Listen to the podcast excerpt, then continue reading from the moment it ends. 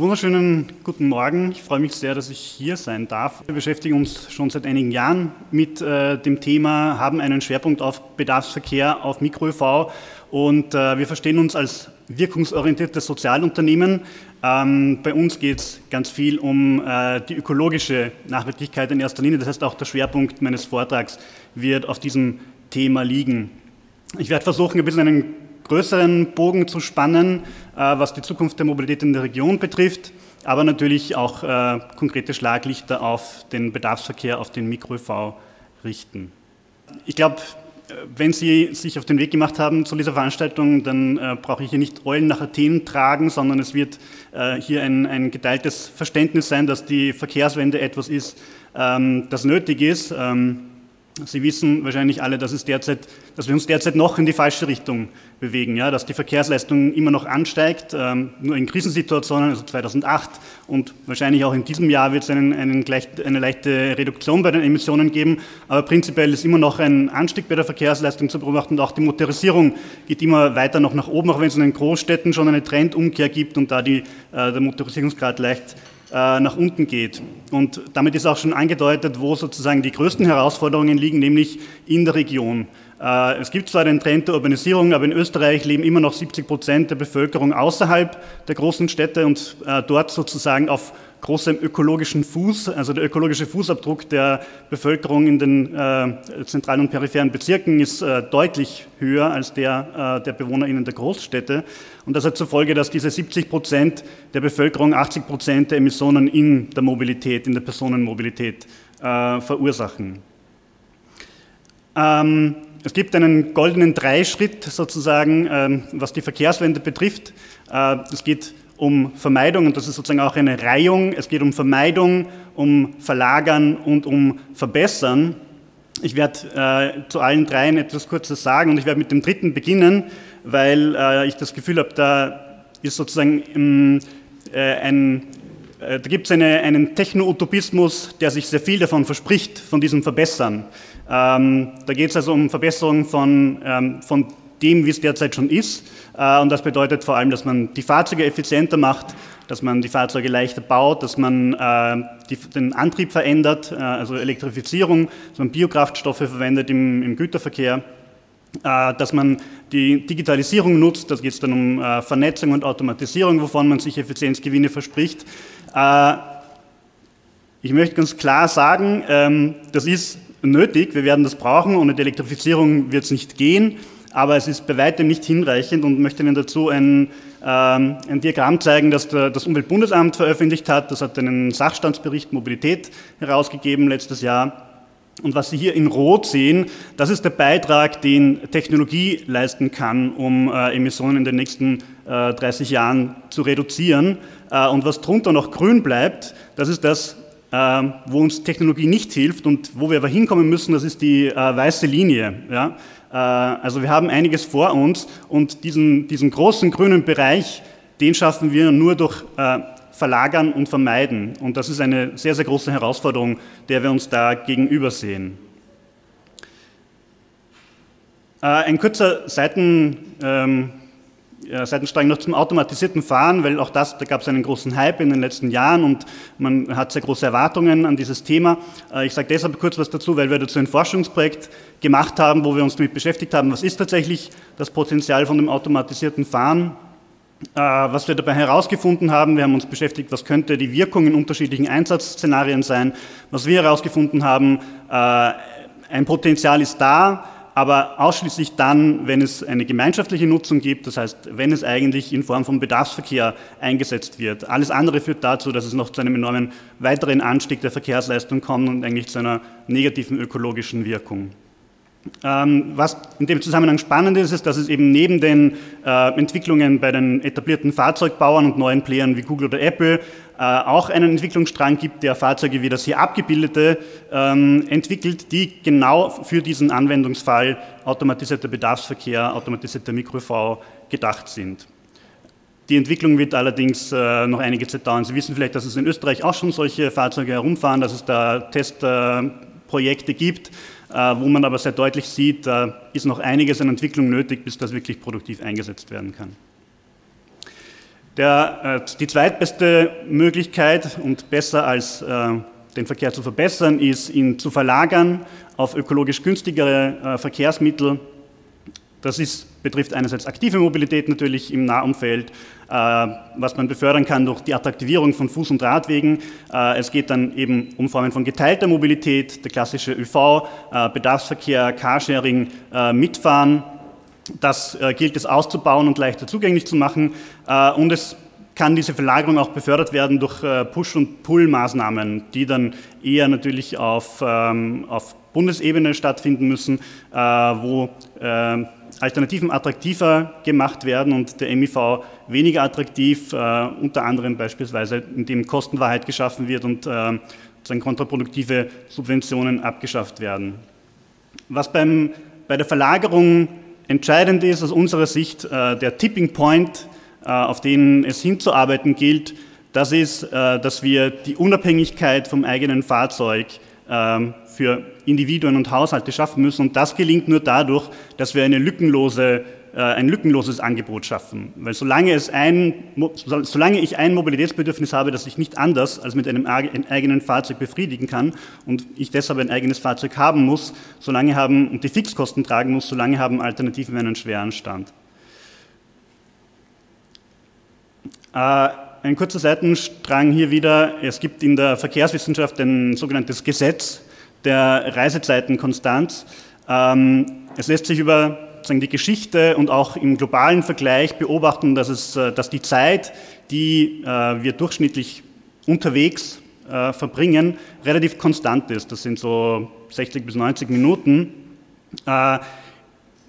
Und das heißt, was aber passiert, wenn, wenn das konstant bleibt, die Zeit, die wir auf der Straße verbringen, und wenn wir dann aber schnellere Verbindungen schaffen, schnellere Straßen bauen, hat das nur die Folge, ähm, dass sozusagen insgesamt längere Strecken zurückgelegt werden. Und das ist auch, was wir beobachten können. Äh, unten sehen Sie die Entwicklung von 1995 bis 2013 Österreich äh, weit, wo es einen 20-prozentigen Anstieg bei der Verkehrsleistung gegeben hat. Das heißt, wenn es darum geht, äh, Verkehr zu vermeiden oder zu verlagern, äh, geht es nicht um Beschleunigung, sondern eigentlich eher um das Gegenteil. Vielleicht haben Sie sich schon die Frage gestellt, es war auch vorher schon die Frage, um welche Zielgruppe geht es denn eigentlich, wenn wir von äh, Verkehrswende sprechen. Und da möchte ich Ihren Blick sozusagen weitermachen. Es geht nicht nur um die Seniorinnen und äh, die Jugendlichen und die Touristinnen, es geht äh, um die Gesamtbevölkerung. Und, und wenn es aber darum geht, mit wem fangen wir an, dann zeige ich Ihnen hier die Zahlen einer Untersuchung vom äh, AIT, die sich angeschaut haben, wie groß ist denn die Bereitschaft, äh, das Verhalten zu verändern und auf andere Verkehrsmittel umzusteigen.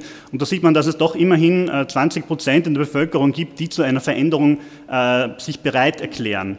Es gibt dann noch einen, den größten Teil ähm, der Bevölkerung, 70 Prozent, die Argumenten zugänglich sind und sich überzeugen lassen würden. Es gibt dann noch 10 Prozent, die äh, fixiert sind auf den motorisierten Individualverkehr, wo man äh, dann eher nur durch Zwangsmaßnahmen vielleicht ein Glück hat. Das ist natürlich ähm, äh, nicht das, was man machen will. Ähm, das, aber es ist sozusagen die Frage, wohin konzentriert man die Ressourcen, die man hat. Und sehr sinnvoll ist es, mit denen zu beginnen, die schon eine Bereitschaft zeigen. Und äh, es gibt hier unter Umständen eine Diskrepanz zwischen wollen und können. Also auch wenn jemand das Verhalten gerne ändern möchte, dann gibt es äh, Dinge, die dem im Wege stehen. Nämlich es kann einerseits sein, dass man nicht kann, weil das Angebot nicht zur Verfügung steht, ähm, das man brauchen würde. Es kann auch sein, dass man nicht weiß, dass das Angebot eigentlich zur Verfügung stehen würde. Und es kann auch sein, dass man nicht weiß, dass man zwar weiß, dass es etwas gibt, aber nicht weiß, wie man es nutzt. Ähm, es ist immer wieder erstaunlich zu sehen, dass es tatsächlich eine Hürde für viele Menschen darstellt, die keine Erfahrungen mit dem öffentlichen Verkehr haben, öffentliche Verkehrsmittel zu nutzen. Äh, das ist etwas, was man tatsächlich lernen muss und was man lernen kann. Ähm, das heißt, wenn es darum geht, äh, ich möchte diese Schnittmenge vergrößern von äh, Können und Wollen, ähm, dann ist es sehr sinnvoll, eben sich auf diese Zielgruppe zu konzentrieren und zu schauen, die, die tatsächlich schon wollen, was bräuchten denn die, damit sie, damit sie ihr Verhalten ändern können. Und sozusagen zielgerichtet Angebote für diese Gruppe zu schaffen, zielgerichtet zu schauen, welche Informationen, welche, äh, in welcher, auf welche Art und Weise kann ich diese Gruppe befähigen, wenn es sozusagen an äh, Know-how äh, fehlt. Und die zweite Richtung wäre dann eben zu schauen, wie kann die Gruppe der Wollenden vergrößert werden, das sind dann diese 70 Prozent, die hier adressiert werden.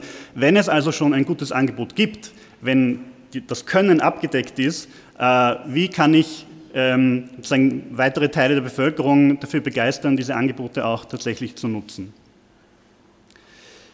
Ähm, ein kurzer Seitenstrang noch zu, was sind das eigentlich für Wege, die wir uns da, die wir uns da anschauen und das hat auch schon, äh, weist schon ein bisschen äh, in Richtung Mikrofahr- und Bedarfsverkehr. Äh, es geht um, bei Verlagerung natürlich um die Verlagerung vom äh, motorisierten Individualverkehr auf andere Verkehrsmittel. Ähm, und ich habe Ihnen hier sozusagen differenziert, welche Arten von äh, Wegen werden mit dem motorisierten Individualverkehr zurückgelegt. ungefähr ein Drittel der MIV-Wege, und das sind jetzt äh, die Zahlen für den ländlichen Raum und Kleinstädten, also außerhalb von Großstädten, ungefähr ein Drittel sind Wege, die innerhalb der Gemeindegrenzen zurückgelegt werden, also relativ kurze Wege. Und bei den externen Wegen kann man unterscheiden zwischen welchen, die regelmäßig stattfinden, Arbeitswegen, beispielsweise äh, Wege zum Ausbildungsplatz, und welchen, die unregelmäßig sind, Non-Routine Trips, äh, Einkaufswege, private Erledigungen, Besuche, Freizeitwege. Äh, von den externen Wegen, die aus dem Gemeindegebiet hinausführen, ist etwa ein Drittel sind solche Routinewege. Und das hat sozusagen Konsequenzen darauf, welche, wohin die Verlagerung stattfinden kann. Weil ein Routineweg wie ein Arbeitsweg ist zum Beispiel, den wird man nie mit Carsharing zurücklegen, weil man dann das Carsharing-Fahrzeug den ganzen Tag blockieren würde, solange die nicht automatisiert sind. Ähm, äh, das ist sozusagen eher etwas, was durch den ÖV substituierbar ist, während eben Nicht-Routinewege durchaus auch äh, für Carsharing interessant sind.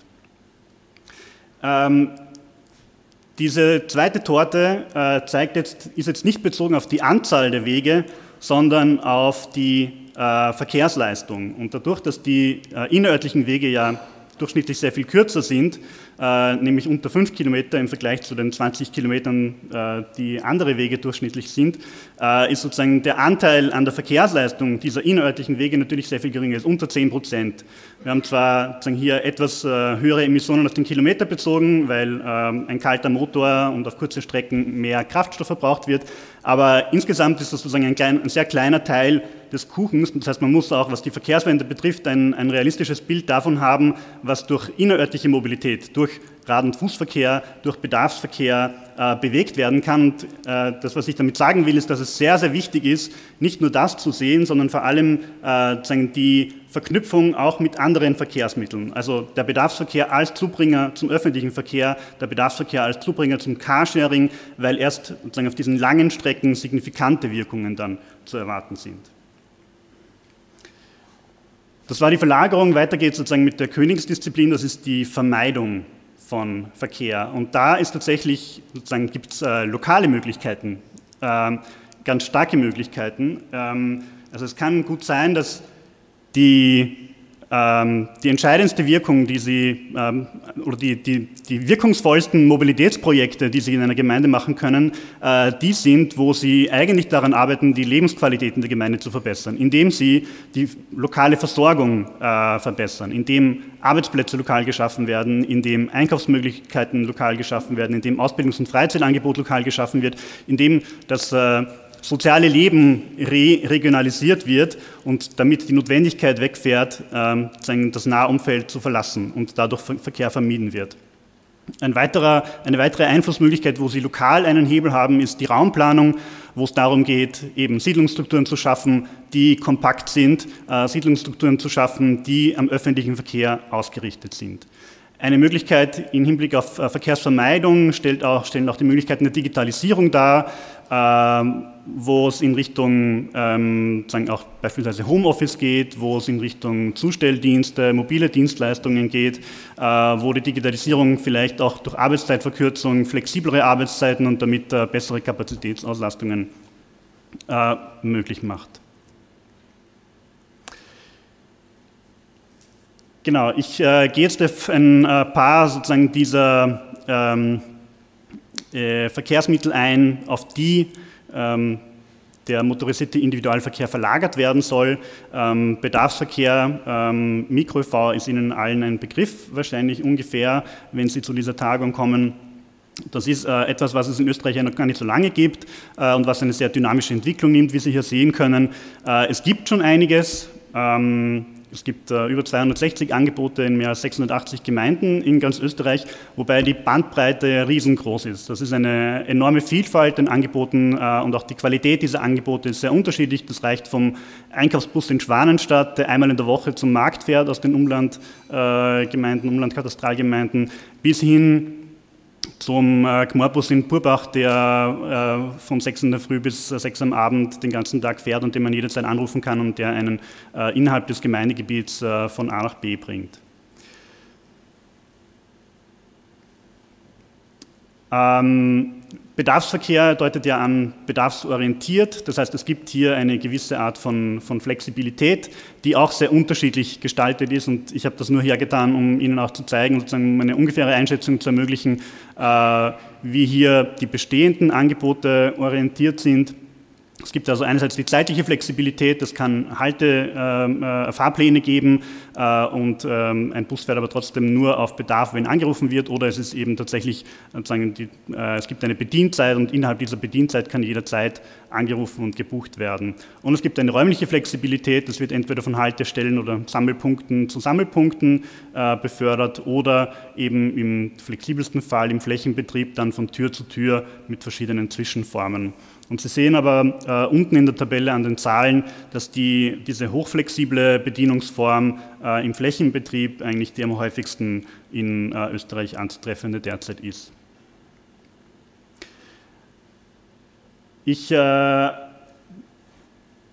Sie ein, auch ähm, ähm, nochmal eine Differenzierung mit mir gemeinsam vorzunehmen, was die Rolle von Bedarfsverkehr betrifft. Und äh, ich finde diese Differenzierung sehr wichtig, weil sie Konsequenzen darauf hat, wie man ein Angebot gestaltet und wie man ein Angebot äh, kommuniziert. Ähm, von diesen über 200 Bedarfsverkehren, die Sie vorher auf der Karte gesehen haben, äh, sind die allermeisten aus einer sozialen Motivation heraus entstanden. Und das ist die erste Perspektive, die man auf Bedarfsverkehr haben kann. Ich habe das hier unter das Schlagwort Daseinsvorsorge gestellt. Äh, und das ist auch das, was sich äh, in der Einleitung ein bisschen angedeutet hat. Äh, Bedarfsverkehr ist eine Möglichkeit, wie man für Menschen, die nicht mit einem eigenen Fahrzeug mobil sein können, aus welchem Grund auch immer, trotzdem Mobilität sicherstellen kann. Ähm, das betrifft vor allem Gemeinden in der Region, also peripherere Räume, wo andere Formen von Mobilität äh, schwer zu organisieren sind. Äh, die Zielgruppe, wie gesagt, sind mobilitätseingeschränkte Personen. Wenn man ein solches Angebot umsetzt, äh, versucht man natürlich, die Kosten so gering wie möglich zu halten für die öffentliche Hand. Das heißt, das Ziel ist auch nicht, dass das andere Leute als die aus dieser Zielgruppe nutzen unbedingt.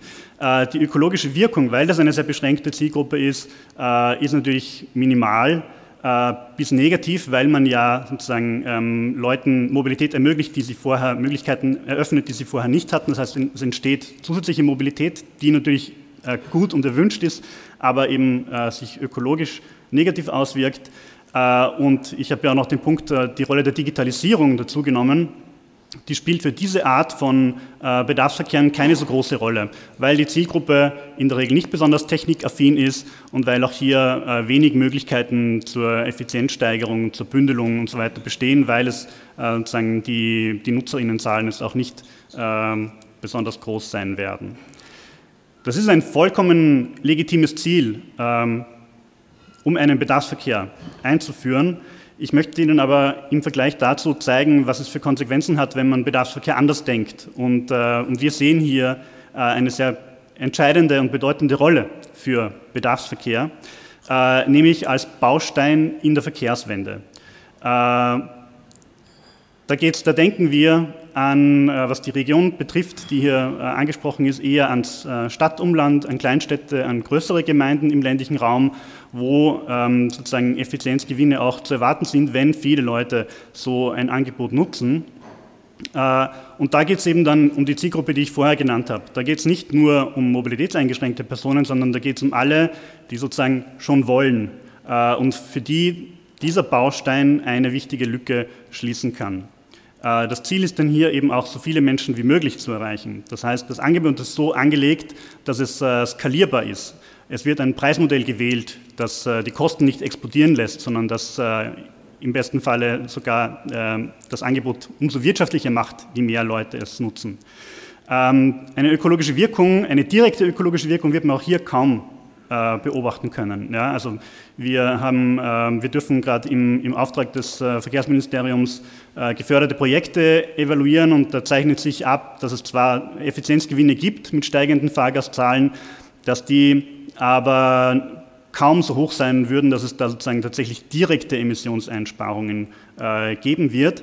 Aber indirekt steckt hier ein enorm großes Potenzial darin, wenn es nämlich gelingt, durch diesen Lückenschluss äh, tatsächlich die Abhängigkeit vom eigenen Fahrzeug zu reduzieren, wenn äh, hier eine Zubringerfunktion eingenommen wird und sozusagen in Kombination mit anderen Angeboten tatsächlich die Abhängigkeit vom Privatfahrzeug verringert wird. Ähm, aber sozusagen das ist ganz zentral, wenn Bedarfsverkehr als Baustein der äh, Verkehrswende gedacht wird, dann muss man im Kopf behalten, es ist ein Baustein, der, komplementären, der komplementäre Angebote bedarf und es ist sozusagen ganz, ganz wichtig, ihn mit diesen komplementären Angeboten zusammenzudenken und ihn so gut wie möglich mit ihnen zu verknüpfen. Ähm, und hier kommt dann auch die Digitalisierung ins Spiel, weil es sozusagen darum geht, dass digitale Tools, technologische Möglichkeiten bereitstehen, um diese Verknüpfungen zu unterstützen. Da geht es dann eben in Richtung äh, dessen, was äh, unter dem Schlagwort Mobility as a Service derzeit verhandelt wird. Äh, da geht es also um gemeinsame Beauskunftung über alle diese alternativen Verkehrsmittel hinweg. Da geht es um gemeinsame Buchung und letztlich dann auch um gemeinsame Bezahlung solcher alternativen Angebote. Und äh, im Bedarfsverkehr speziell geht es auch um automatisierte Disposition.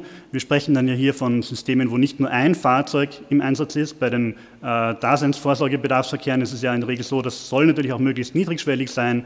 Äh, das ist Low-Tech, da ruft man direkt beim Fahrpersonal an und bucht seine Fahrt.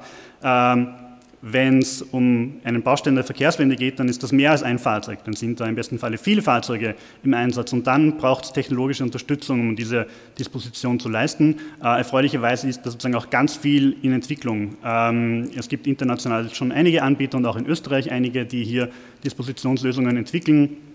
Da ist ganz viel, was im städtischen Umfeld entsteht, was aber auch äh, am Land eingesetzt werden könnte. Äh, ein paar kurze Worte zu diesen Komplementärangeboten. Ähm, und sagen, weil es eben wichtig ist, Bedarfsverkehr nicht isoliert zu denken, sondern mit anderen Dingen zusammenzudenken.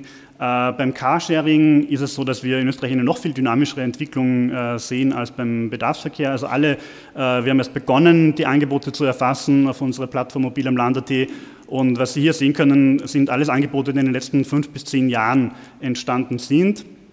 Äh, man muss natürlich dazu sagen, ähm, in den allermeisten dieser Gemeinden gibt es ein einziges Fahrzeug. Das heißt, da sind wir schon noch ein Stück davon entfernt, dass das ein Angebot ist, auf das ich mich verlassen kann, sozusagen für meinen Mobilitätsalltag, dass mir das Fahrzeug dann zur Verfügung stehen wird, wenn ich es brauche. Aber es ist ein, sozusagen ein, ein, äh, ein toller erster Schritt, der hier geleistet wurde und es gibt auch äh, spannende Entwicklungen, weil hier sozusagen auch die das bisher ja sehr äh, lokale Angebote sind äh, zum größten Teil und jetzt eine Vernetzung auch stattfindet, wo es der Verkehrsverbund Tirol zum Beispiel geschafft hat, dass äh, alle Carsharing-Anbieter in Tirol an einen Tisch zu bringen und man kann sich als Jahreskartenbesitzer um 100 Euro ein Paket kaufen, wo man dann in ganz Tirol ähm, das Carsharing nutzen kann. Und es gibt eben auch gerade ähm, die Mühlviertel-Vertreterinnen werden da mehr dazu erzählen können, auch Bestrebungen, 100 äh, Carsharing-Standorte in ganz Österreich miteinander zu vernetzen, so etwas wie ein Roaming für Carsharing einzuführen. Ähm, ein paar Worte auch zum Mitfahren, das erwähne ich deshalb, äh, weil darin oft ein großes Potenzial auch gesehen wird. Ähm, die Erfahrung zeigt, dass das äh, sehr herausfordernd ist zum jetzigen Zeitpunkt, äh, zumindest weil es hier eine doppelte kritische Masse von Nachfrage- und Angebotsseite gibt, die äh, sozusagen sehr schwer, also das bräuchte man sozusagen, damit es abheben kann und die herzustellen ist außerordentlich schwierig. Also alles, was es hier bisher an Initiativen gegeben hat, ist auch wieder versandet. Wo das interessant sein kann, ist sozusagen bei regelmäßigen Fahrten, das heißt bei großen Arbeitsgebern, wo viele Menschen gleiche Strecken zurücklegen für Pendlerinnen, für Unternehmen. Äh, derzeit ist Mitfahren ein, ein Add-on vielleicht, aber nichts, worauf man sich wirklich äh, verlassen kann. Ich komme vielleicht noch irgendwo hin, aber ich weiß, man kann nie sicher sein, ob ich auch wieder äh, zurückkomme. Ähm, ich habe vorher schon von diesem, von diesem lückenlosen äh, Angebot gesprochen, das wir brauchen würden. Äh, man kann das auch eine Mobilitätsgarantie nennen. Und es macht Sinn, sozusagen sich vor Augen zu führen, was bräuchten wir denn alles? Also wenn wir, das ist natürlich sehr unterschiedlich. Also Individuen und Haushalte haben sehr unterschiedliche Mobilitätsprofile. Es wird vielleicht äh, Individuen geben, was weiß ich, jemand, der im, ein Binnenpendler ist und im eigenen Ort arbeitet, vielleicht, für den reicht vielleicht schon ein Bedarfsverkehr, das ja vom Auto unabhängig gemacht wird, aber in der Regel wird es sozusagen unterschiedliche Mobilitätsbedürfnisse geben, die unterschiedliche Substitute brauchen. Äh, und ich habe hier versucht, einmal Wege zu klassifizieren. Das ist auch äh, im Prinzip das, was wir vorher schon auf dieser Torte hatten.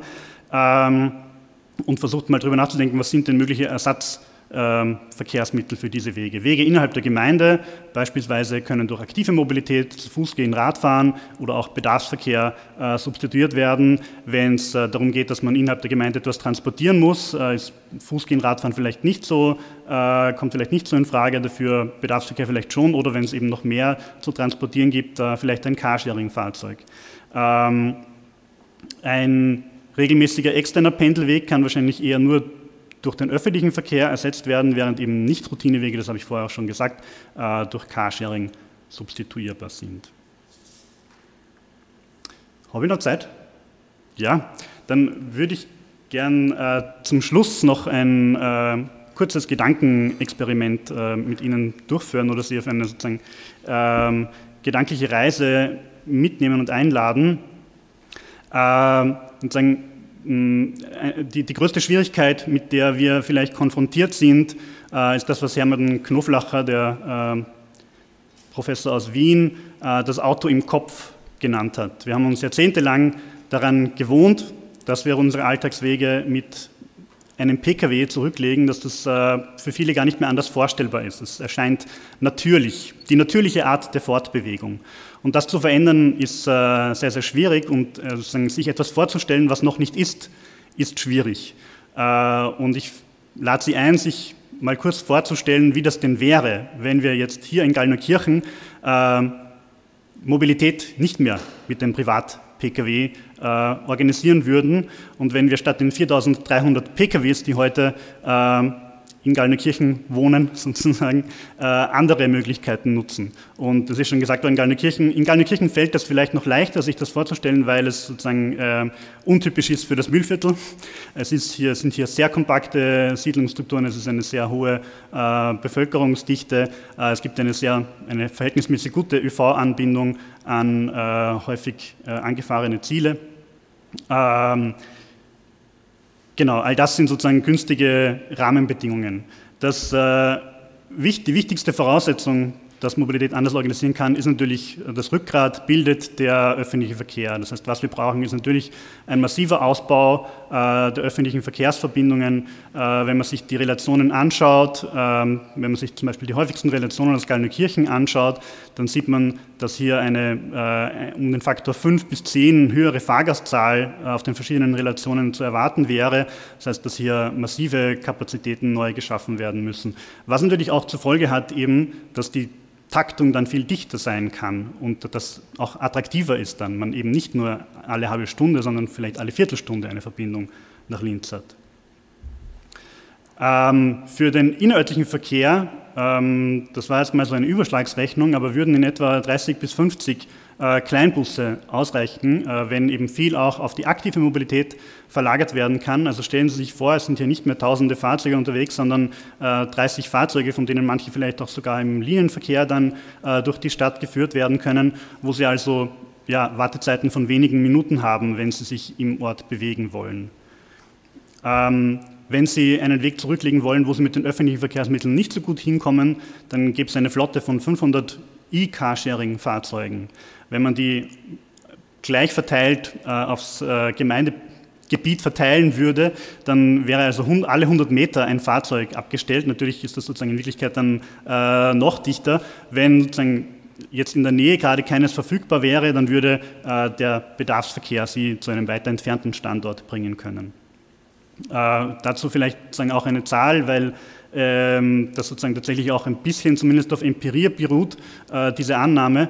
Ähm, wir haben in einem Forschungsprojekt untersucht, wie viele der Fahrzeuge, ähm, die in Österreich zur Verfügung stehen, denn zur Tagesspitze tatsächlich äh, gleichzeitig im Einsatz sind. Und es ist tatsächlich so, dass das äh, unter 10 Prozent der viereinhalb Millionen äh, Fahrzeuge in Österreich äh, gleichzeitig auf der Straße sind. Also vier Millionen davon stehen sozusagen äh, zu jedem Zeitpunkt des Tages einfach nur herum. Ähm, genau, und sozusagen, was man sich auch gut vorstellen kann, dass das ähm, für, ähm, sozusagen, ähm, oft verbindet sich mit der Vorstellung von einer autofreien ähm, Stadt oder ähm, weitgehend autofreien Mobilität sozusagen Verzichtsängste. Und ähm, ich möchte Sie einladen, sich das vorzustellen, weil ich das Gefühl habe, dass es keinen, also natürlich ist es eine Art von Verzicht. Wir verzichten darauf, etwas auf eine Art zu machen und machen es auf eine andere Art. Und äh, ich möchte Sie einladen, das sich aber vorzustellen, weil ich davon ausgehe und überzeugt davon bin, dass diese andere Art ähm, einen Zugewinn an Lebensqualität bedeutet weil wir eben nicht öffentlichen Raum für Parkplätze verwenden müssen, sondern äh, sozusagen einen Raum schaffen können, der attraktiv ist, der eine hohe Aufenthaltsqualität hat, wo äh, Begegnung möglich ist und wo äh, sozialer Kontakt stattfindet.